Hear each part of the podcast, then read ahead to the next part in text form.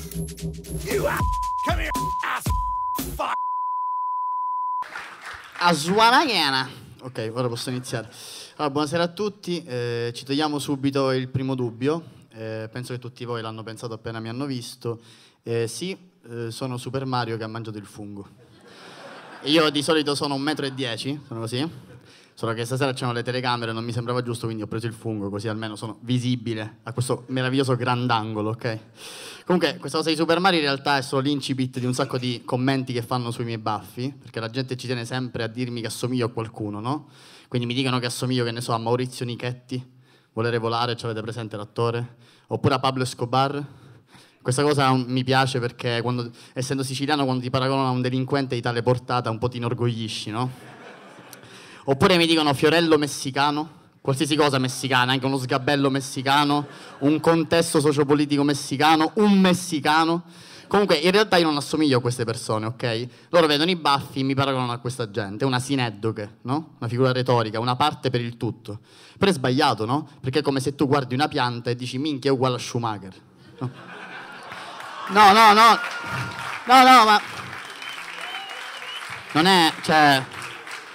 Non, non, è una battuta, non è una battuta, cioè appunto eh, la pianta fa la fotosintesi clorofiliana, Schumacher è un essere umano, no? Poiché, poi che sua moglie ogni sera gli dia l'acqua, questo è un fatto che... È come lei lo ama e io non so nessuno per giudicarla. Comunque questa cosa dei baffi non l'ho scelta io, è una cosa che, insomma, io sono l'ultimo di quattro figli maschi e mio padre ha obbligato tutti ad avere i baffi come segno di riverenza nei suoi confronti. Io non ho protestato perché mi fa molta paura. Mio padre è quest'uomo enorme, con questa pancia dura, di quella che tu ci sbatti e torni indietro, ok? Non la puoi afferrare. Tu la provi a scalare come l'Everest, ma a un certo punto lui ti staccherà l'ossigeno, ok? E ovviamente, come ogni coppia siciliana, è controbilanciato mio padre da mia madre, l'estrema dolcezza, no?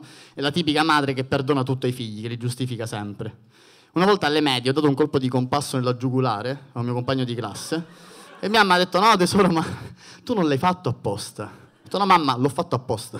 cioè io volevo commettere omicidio, ok? E fa, no, no, no tesoro, tu volevi aprirlo e calcolare l'area del quadrato della sua anima. Cioè, mamma, non sapevo che eri Margheritac. Cioè. Comunque, sono cresciuto con questi tre fratelli più grandi, quindi ho imparato tutto in maniera molto empirica sul, sull'aspetto sessuale. Una volta mio fratello mi ha chiamato all'altra stanza e fa, Nanni, Nanni, vieni qua guarda ho il sapone nella mano. Io faccio, ma com'è il sapone nella mano? Lui mi guarda, non è vero, sborra. Faccio, okay, perfetto, grazie. È così che per la prima volta ho visto lo sperma in vita mia, quindi tecnicamente ho visto mio nipote in potenza, ok?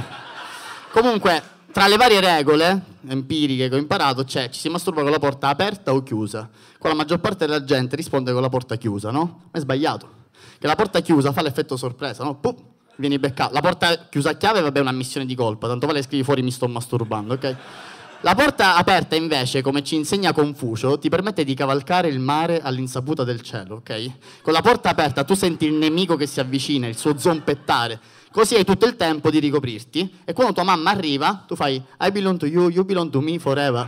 Canti Anastasia in un grande classico con Eros Ramazzotti, anche perché tua mamma dice non potrà mai essere che mio figlio si mostrò. Comunque, eh, io ho deciso, ovviamente come ogni regola, la sua eccezione, quindi una volta avevo 15-16 anni, e la sera di Natale, sapete quel momento, no? Tua mamma prepara a 48 ore una cena che viene consumata in 20 minuti, è inversamente proporzionale, no? Primo, secondo, terzo, quarto, pantani così a mangiare. A un certo punto tua mamma dice sempre la tipica frase tipo no vabbè ma ho fatto quello che c'era, no? Tu dici mamma non c'era un dromedario a casa, ok? Dici vabbè c'è quel momento di fine della cena, di aspettare i regali, quindi non sai che fare, Vabbè, mi faccio una sega, no? Ora, sappiamo tutti che il primo motore per la masturbazione è la noia, non è l'eccitazione. Che faccio? Mi faccio una sega così. Allora scendo, vado in camera mia, tutto buio, mi preparo, porta aperta, e sono in quella fase a metà, non sono nella, nella fase dell'inizio, quella del ma perché lo sto facendo, né quella della fine, quella del no. Sono a metà. Se vi serve un'immagine, sto cavalcando un pony in Texas, ok? Sono in quella fase lì, vai, ritmo. A un certo punto sento dei passi nel buio, sono troppo vicini, quindi faccio in tempo a chiudere la mutanda e premere la barra spaziatrice per bloccare il video, no? Che tra l'altro, non so se lo sapete, ma fanno lo stesso rumore. Questo perché gli ingegneri informatici, grandissimi segaioli, costruiscono apposta il rumore della barra spaziatrice per dissimulare all'interno. Allora, è mia zia, nota la cosa, c'è un po' di imbarazzo, mi fa, eh, Nanni, noi stiamo aprendo i regali, vieni? Io faccio, no zia, evidentemente no, evidentemente non vengo. Quindi salgo, salgo sopra e passo tutto il resto della serata a guardare le mattonelle, così, finché mio padre mi interrompe, no?